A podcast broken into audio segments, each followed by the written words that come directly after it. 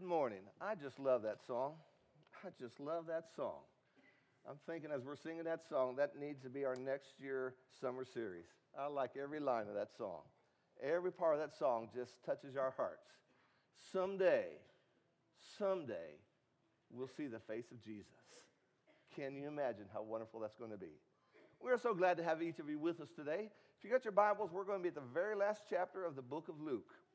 There is a simple but profound story God has put in your Bibles. And it's a powerful lesson about the journey from knowing to believing.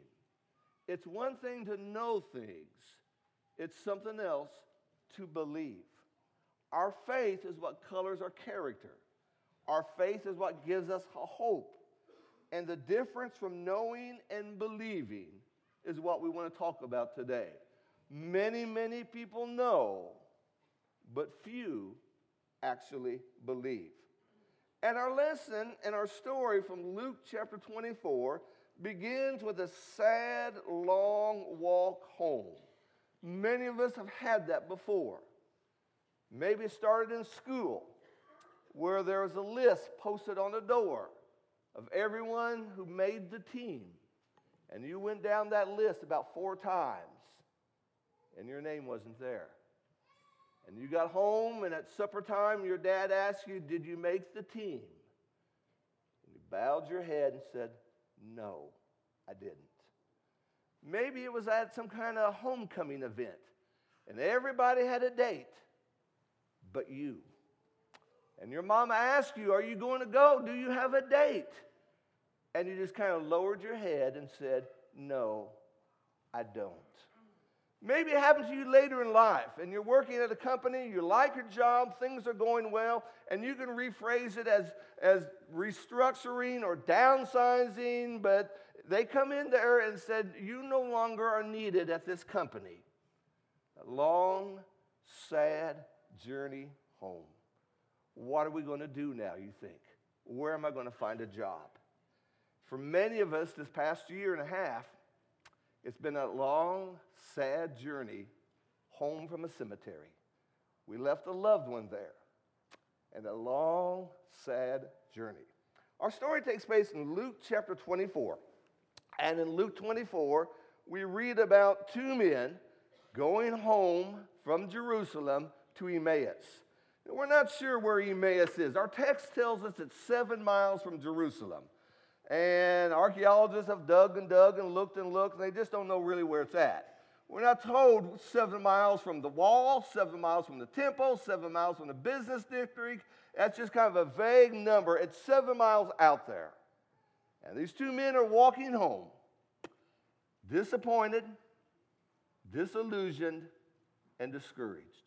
It's a little longer section, but I want to read it with you in our Bibles. You know, years ago, I heard a preacher, he got up, and all he did was read a long chapter of the Bible, said nothing else, and sat down. And I sometimes think that would be a good thing to do. Just let God speak to us from his word. But I got a few other things I want to say. Luke chapter 24, verse 13. And behold, two of them were going that very day to a village named Emmaus which was about seven miles from Jerusalem.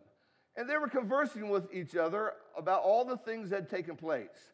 And it came about while they were conversing and discussing, Jesus himself approached and began traveling with them. But their eyes were prevented from recognizing him. And he said to them, What are these words that you are exchanging with one another as you're walking? They stood still, looking sad. One of them, named Cleopas, answered and said to him, are you the only one visiting Jerusalem, unaware of the things which happened here in these days? He said to them, What things? And they said to him, The things about Jesus the Nazarene, who was a prophet, mighty indeed in and word in sight of God and all the people, and how the chief priests and our elders delivered him over to the sentence of death, and they crucified him. We were hoping that it was he who's going to redeem Israel. Indeed, besides all this, it was the third day since these things happened. But some women among us amazed us when they were at the tomb early in the morning and did not find his body. And they came and said that they had seen a vision of angels who said that he was alive. And some of those who were with us went to the tomb and found it exactly as the women had said, but they did not see him. And he said to them, O foolish men, slow of heart to believe in all that the prophets have spoken. Was it not necessary for the Christ to suffer these things to enter into his glory? And beginning with Moses and with all the prophets, he explained to them the things concerning himself in all the scriptures. And as they approached the village, they were going, and as they were going, and he acted as though he was going further. And they urged him, saying, Stay with us, for it's getting toward evening, and the day is now nearly over. And he went in to stay with them.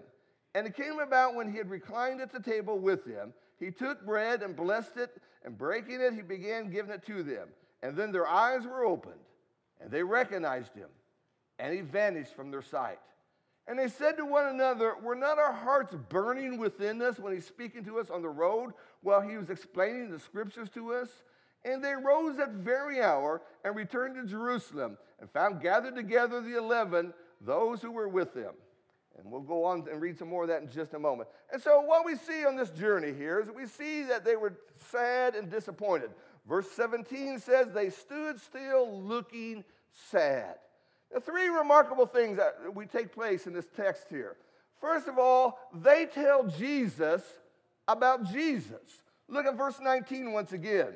Verse 19 says, And they said to him, What things? And they said to him, The things about Jesus the Nazarene, who is a prophet.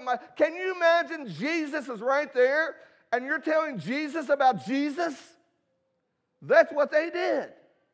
A second remarkable thing that takes place here is in verse 27, and we're going to come back to this in detail in just a moment, is that Jesus beginning with Moses and the prophets, explains the scriptures with. Can you imagine being in the Bible class with Jesus? The greatest Bible class of all time, taught by the greatest teacher of all time, Jesus. I've taught a zillion Bible classes in my life, but I cannot imagine what it'd be like to sit there and hear Jesus explaining the scriptures. And then the third thing that's kind of remarkable is that Jesus used scripture to identify who he was. And on this long, sad journey to Emmaus, their home, there were four pieces of evidence that comes to the forefront in this. The first one is in verse 21 when they acknowledge it is the third day. Once again, notice the text. But we were hoping that it was he who's going to redeem Israel. Indeed, besides all this, it was the third day since these things happened. You and I understand the third day. The third day is when Jesus was resurrected. Interesting, they didn't go home on the first day. He died. Story's over. Let's go home. They didn't go home the second day. This is the third day, and they understood something special was supposed to happen on the third day. Where they got that was from Jesus. John chapter 2, Jesus would say, He answered the Jews, Destroy this temple, and in three days I will raise it up. Verse 21, he was speaking not of the temple physically, but of his body.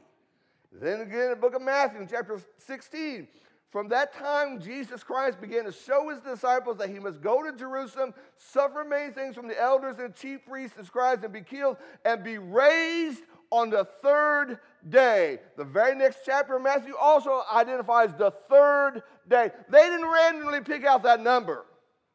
What, the 15th day? It's two months later. They knew something special was supposed to happen on the third day. But where do we find them? Walking home, sad and disappointed. They didn't believe. Second piece of evidence was the women the voice of the women. Verse 22. But also some women among us amazed us. I love how Phillips translates this. He simply says, disturbed us profoundly. How did they disturb them? With the words that they said. Because what they said is that they went to the tomb and he was not there. Now, this takes us again to the book of, Ma- to the book of Mark, chapter 16, where that story is found. Now, after he had risen early on the first day of the week, he first appeared to Mary Magdalene, for whom he had cast out seven demons. She went and reported to those who had been with him while they were mourning and weeping, and when they heard it that he was alive and had been seen by her, they refused to believe it. Just a little cultural note here. It is interesting the first ones to see Jesus raised was women. In the first century world, a woman could not divorce her husband. In the first century world, a woman could not speak in court. In the first century world, a woman really had very few rights. But who does Jesus first show himself to? Women. And the women came and told these people, and they heard what they said, but here they are walking home sad. I heard what you said, but I don't believe you. I do not believe. Third piece of evidence was that others also went. Verse 24, it says, And some of those who were with us went to the tomb and found it exactly as the women also had said, but they did not see. That takes us to the book of John, if you will, John chapter 20. Let's look over that account once again. Noticing all before these two men, there was all kinds of evidence. John chapter 20, begin verse 2. So she ran and came to Simon Peter and to the other disciple whom Jesus loved, that would have been John, and said to them, They have taken away the Lord out of the tomb, and we do not know where they've laid him. Peter therefore went forth and the other disciple, and they were going to the tomb. The two of them were running together, and the other disciple ran ahead faster than Peter and came to the tomb first. Stooping and looking in, he saw the linen wrappings lying there, but he did not go in. Simon Peter therefore also came, following him, entered the tomb, and behold, the linen wrappings lying there, and the face cloth which had been on his head had been not lying with the linen wrappings, but rolled up at a place by itself. They entered in. Therefore, the other disciple also, who had first come to the tomb, he saw and believed. These two come back and tell everyone else We've been to the tomb. We saw his grave wrappings. No one stole the body. Someone's going to steal the body. They're not going to unwrap it. They're going to just take the body and run. They'll unwrap it later. The wrappings were there. Yet, where are two men? They're walking back home, slow and sad. We simply do not believe. And then there's a fourth piece of evidence. This is found in verse 23. Verse 23 talks about the voice of the angels. It says there that the angel says in verse 23, We did not find his body there. They came and said also, had seen a vision of angels who said that he was alive. And this takes us to Matthew account where Matthew said, The angel said to the women, Do not be afraid, for I know who you're looking for, for Jesus who has been crucified. He is not here, for he has risen just as he said. Come see the place where he was lying. So much evidence. And yet, where do we find them? We find them walking home sad.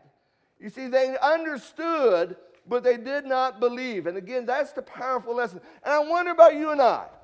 How many sermons have we sat through? How many Bible classes have we heard?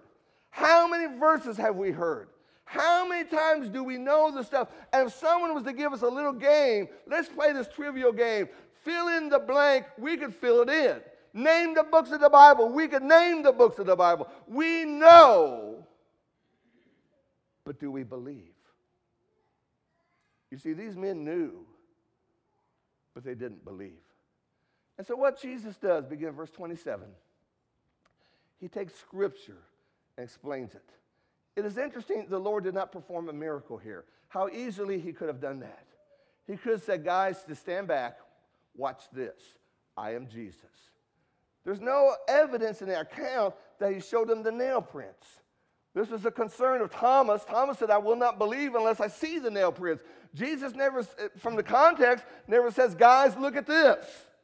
Who do you think I am? The text never says that. But what he did do is open the Bible. And says, beginning with Moses. And that takes me to Deuteronomy chapter 18, where here Moses says, I will raise up a prophet from among their countrymen like you. I'll put my words in his mouth, and he shall speak to them all that. He's talking about Jesus here. Way back in the books of Deuteronomy, he's talking about how Jesus Christ would be a prophet, how he would teach the people beginning with Moses, he said, and then the prophets. And that makes me think of Isaiah 7:14, where there says, Therefore the Lord himself will give you a sign. Behold, a virgin will be with child and bear a son, and she will call his name Emmanuel. Do you know what Emmanuel means? God among us, God on the earth. Or Isaiah chapter 9, for a child will be born to us, a son will be given to us, and the government will rest on his shoulders. His name will be called Wonderful Counselor, Mighty God, Eternal Father, Prince of Peace. On the throne of David and over his kingdom to establish it and uphold it with justice and righteousness from then on and forevermore. Or that great Isaiah 53, where it says, And he was pierced through for our transgressions, he was crushed for our iniquities. The chastening of our well being fell upon him, and by his scourgings we are healed. And what happened was their eyes opened up. And what happened was their sadness was replaced with burning within them. And what happened was joy and excitement filled their hearts. And what happened was it was more than just more facts. Here's some facts we didn't know. Now it was faith. And it was more than details, it was life. And look how this account continues on in Luke 24 and verse 33. And they arose that very hour and realized they've already walked seven miles. And they're in their house now. And their eyes open up. And that very hour they returned to Jerusalem. And I dare say the Bible doesn't have to say this, but you know and I know that trip back to Jerusalem was a lot different than going home. When you're going home sad, discouraged, and disgusted, that's a slow, slow walk. When you're excited, you're running. And how they turned around to go back to Jerusalem, Jesus is alive. Jesus is raised. We have to tell the others. And what happens when they told the others? Mark chapter 16, the Bible says, and after that, he appeared in a different form to two of them while they were walking along on their way to the country. And when they went and reported to the others, they did not believe either. And so, what we want to do today is we want to talk about six foundation stones. This is part of our faith. This is what we're about. You know these things. But the question is do we believe them? Number one, God will not give you more than you can handle. We can go passages like 1 Corinthians chapter 10, where it says, No temptation has overtaken you, but such is common to man. And God is faithful, who will not allow you to be tempted beyond what you are able, but with the temptation will provide a way of escape also, so that you will be able to endure it. God will not give you more than you can handle. I know that. I understand that. I can tell you where it's at in the Bible. But the question is do I believe it? Or do I allow worry to fill my heart? Do I allow doubt to take over my heart? Do I question things? Do I understand? Do I lack patience? Do I simply say, God's got this? Whether it's cancer in the body, trouble in the family, hardship in the country, do I say, you know what, this is a tough time to be in, but God's got this? There's a difference from knowing and believing. When you know something, you may not change. When you believe, you change. Foundation number two God is with you. We remember our Wednesday night speaker, Jonathan Caldwell, touched on this through the life of Gideon. If you've not been with us on Wednesday night, you need to. This is one of the best series we've had. Powerful, powerful lessons each Wednesday night from different preachers. We're only halfway through it but very, very profound stuff. Passages like Psalms chapter 23 Even though I walk through the valley of the shadow of death, I will fear no evil, for you are with me. Your rod, your staff, they comfort me. God is with you. I know those verses, but do I believe it? Do I understand this? Maybe no one else understands what I'm going through. Maybe, maybe it's hard upon me. Maybe it's scary. But I have faith in what God says. You see, those two men saw four things, and they should have stayed in Jerusalem. But they walked home. They saw things, but they didn't believe. And I wonder Sunday after Sunday, how many of us leave this room? We hear these lessons and we think, yeah, that's factual. He, he did not take a passage out of context. That's true to what God says. But does it change us? We're learning, but are we believing? Number three, God will forgive us. This begins first, eh, if you're not a Christian, in Acts 2. It begins first by understanding that no matter what you've done, no matter how long you've done it, God will forgive you. Peter was told the audience to repent and be baptized in the name of Jesus Christ for the forgiveness of your sins. You have never done anything so bad that God will not forgive you. Sometimes we think, you know what? God will not take me. God will take you. But then once you become a child of God, we still sin. And we don't get baptized over and over again. What we have is the promise of God, for instance, in the book of First John. If we confess our sins, He is faithful, faithful. He will be there. You can count on it. You can take it to the bank. This is the promise of God. He is faithful and righteous to forgive us our sins. I just don't think God will ever forgive me. You know the verse. The problem is you don't believe it. Do you believe that God can forgive you? Do you believe that God wants you forever in heaven with Him? Can you say, God's got this? A powerful thing to see. Another foundation stone God is in our midst. God is in our midst. The book of Matthew, chapter 18.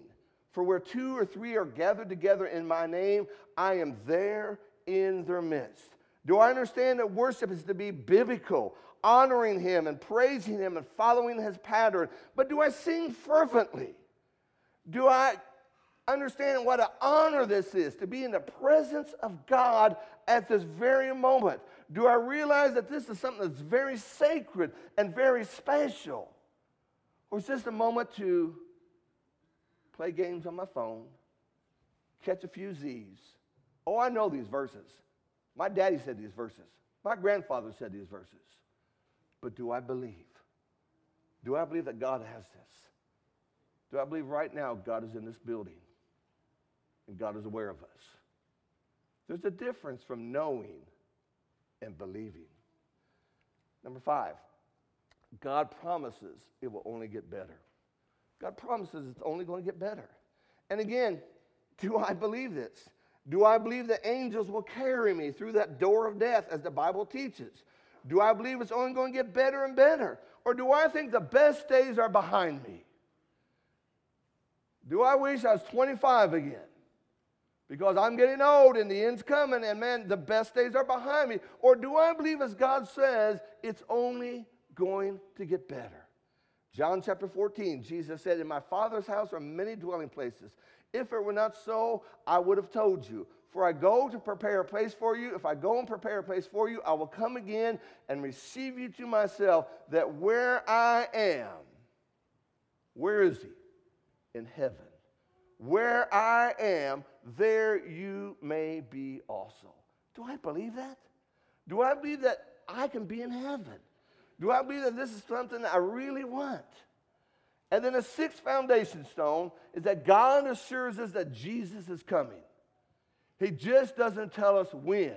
We know He's coming, we just don't know when. Passages like Matthew 25 says, But when the Son of Man comes in his glory and all his angels with him, then he'll sit on his glorious throne. Do I just think every day is going to be the same? Another day, another day, another generation. Another, this whole world's just going to keep on going. Now, when we talk about the second coming, there's facts. Dead's going to be raised. The end of this earth, it's going to be burned up.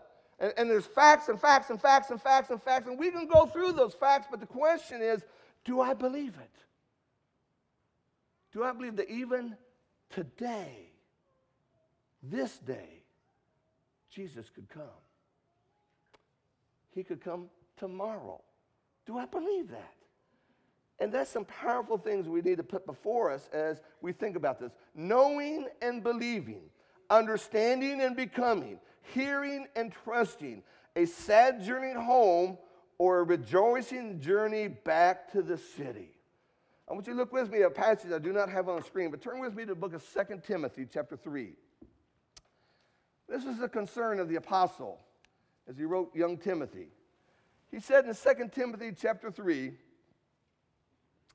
it's saying verse 6 and verse 7 For among them are those who enter in households and captive, captivate weak women, weighed down with sins, led on by various impulses. Now, verse 7 always learning and never able to come to the knowledge of truth. We've got to make sure that's not us. Oh, we're learning. We could have a PhD in the Bible because we've sat through so many sermons, so many classes. We know the stuff. Put a map up there, I'll find the rivers, the mountains, the seas. I know the stuff. But do I believe? Is it changing my life? Am I getting more and more like Jesus? In Luke 24, just following what we read, this is found. Saying, these are the two men back in Jerusalem, the Lord has really risen and has appeared to Simon. They began to relate their experience on the road and how he was recognized by them in the breaking of the bread. While they were telling these words, he himself stood in their midst. Here I am. What they're saying is true. And so, what we witness today is the, the journey from knowing to believing. How Jesus did that was not by doing some fantastic miracle by their eyes. He took them to scriptures and walked them through the scriptures, and they connected the dots and they understood that God indeed was on earth. God has got this. People are getting kind of scared because this pandemic's firing up again. What are we going to do? I tell you what, God's got this. God's got this. What about this world? It's just falling off its wheels. God's got this. What about tomorrow? God's already there. What about you? God has got this. Now, turn your Bible to John chapter 11. John 11, we find Jesus at the cemetery. His good, good friend Lazarus has died. And he tells Mary and Martha, John 11, verse 23, he says to Martha, Your brother will rise again. Martha said to him, I know that he will rise again in the resurrection on the last day.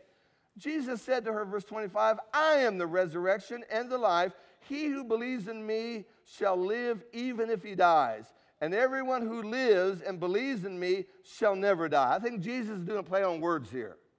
What he's saying is physically, if you die, you're in me, you're going to be resurrected.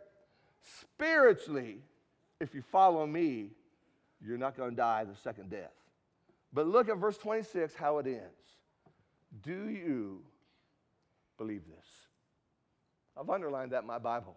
I've used that phrase in a zillion funerals. Do you believe this? That's what the story is about on the two road, the two men going to Emmaus. What a simple story. They're just walking along. They're, they're just kind of confused. They're disappointed. We thought he, he was going to do some things. And it's the third day, and nothing happened. We're just going to go back home, go back to our lives. Nothing changed. And then Jesus appears, shows them what the Bible says, and how they hurry back the journey from learning to believing. Maybe someone among us is right there. Maybe you know the Bible. Maybe you've heard it over and over and over and over. And I know that Bible. I know where you're going, preacher. I can quote before you even get there. Powerful. Glad you can do that. But how does it affect you Monday morning when you're at work? You getting down in the mud like everyone else? They start gossiping. Are you right there with them? They start saying things they shouldn't be saying. Are you right there? How are you when you turn on the nightly news? That just agitates you and irritates you and you get all fired up about politics? How does it affect you when you think about how the world is today? You just say, you know what? I don't know if anything is right. Or do you simply say, God's got this? I don't know how this is going to work out, but God's got this. How can you say that? Because I believe. I believe. And when you have that faith, and you have to go through that door of death, which every one of us is going to have to go through there sooner or later, unless He comes. Soon in our lifetime, we'll have to go through that door, but you know what? It's just a door. It's just a door. On the other side is where He's at. On the other side is where we want to be. On the other side is what we believe. So again, knowing and believing. So a lot of folks, I think, will walk through this life saying, I know Jesus. There'll be some who say, I believe in Jesus. There is a difference. If we can help you in any way, you want a conversation, you want to get your Bibles open, do what Jesus did, and just walk through this, we will do this. If you have questions, we want you to be one who turns around in your life. Just as these men were walking home sad and forlorn and disappointed, once they got it, they turned around and they went and told others. And once you believe, you want to tell your family, I found something. You have it in this house. It's called a Bible. And I want you to read it with me because it will change your life. And it will change your character. And it will change your hope. It'll change your future. And you worry less and you fear less and you put more confidence in God. You find yourself praying more, reading more, and believing more. And what you find out is, you know what? Your house is being built upon a rock. And no storm can move that because of Jesus Christ. If you're subject, won't you come as we stand and sing?